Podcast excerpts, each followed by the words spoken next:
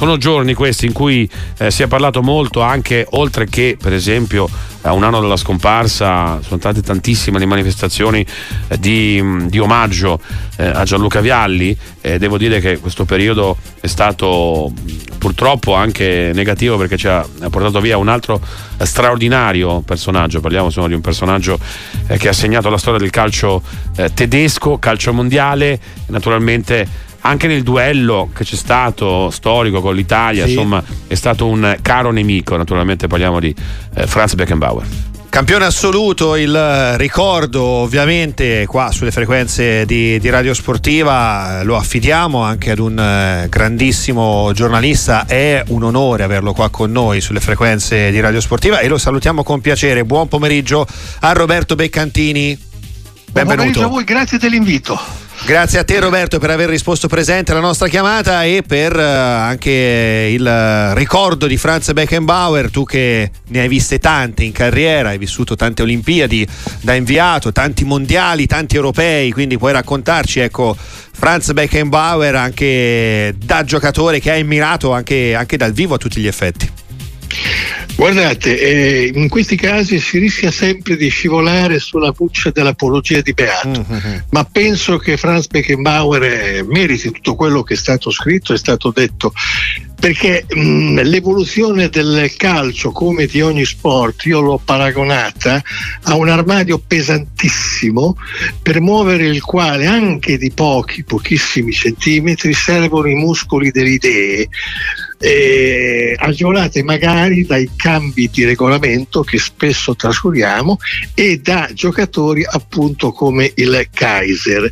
C'erano già stati dei tentativi di eh, battitori liberi, diciamo così, di un certo tipo, di una certa eleganza. Penso all'Idolm nel Milan di Gipoviani, a ehm, Juan Alberto Schiaffino, come ricordava un collega esperto quale Mario Bardi nella Roma, dopo che appunto aveva eh, preso parte eh, all'epopea dei primi anni 50 del Milan.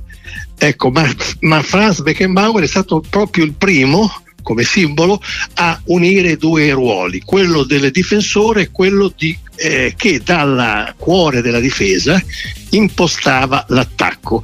Noi eravamo abituati, ricorderete, al libero, al battitore libero, eh, dietro eh, lo stopper. Sì, a chiudere un eh, po' tutti, tutti, i varchi, ecco, a mettere sempre una pezza.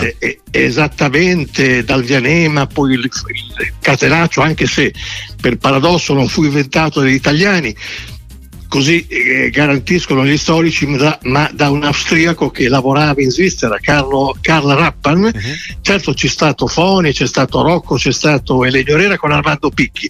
Tanto per dire, Beckenbauer è stata l'evoluzione di questo tipo di giocatore, di questo tipo di eh, difensore.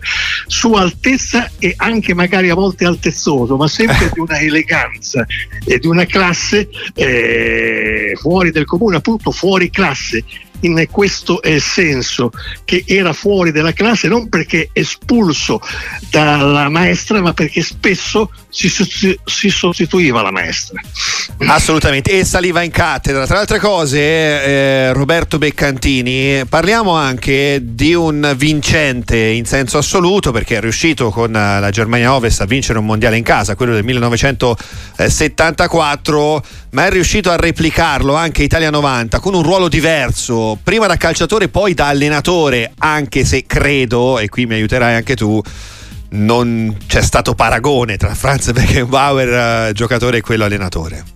Certo, certo. Eh, eh, Franz ha vinto il mondiale come eh, lei ricordava sia da giocatore che da allenatore come Mario Zagallo che è morto poco prima di Franz e Didier Deschamps eh, in, in, Francia e eh, con la Francia. Anch'io preferisco di gran lunga il giocatore.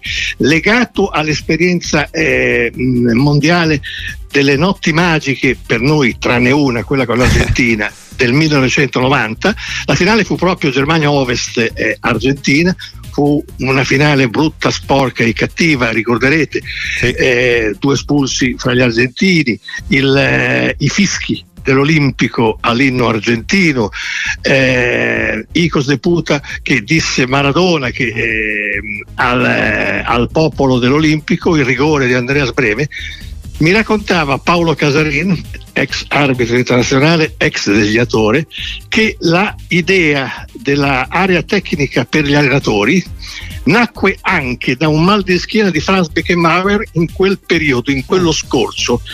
Eh, chiese una deroga alla FIFA per poter stare in piedi, ah, la ecco. ottenne e, come, e, da lì nacque quella, quella, sorta di limbo, chiamiamolo così, eh, che ha mh, portato da una lombalgia agli show di José Mourinho e di tanti eh, altri. È un'evoluzione anche questa, a tutti gli effetti, sì. precursore anche, anche in questo caso Franz Beckenbauer.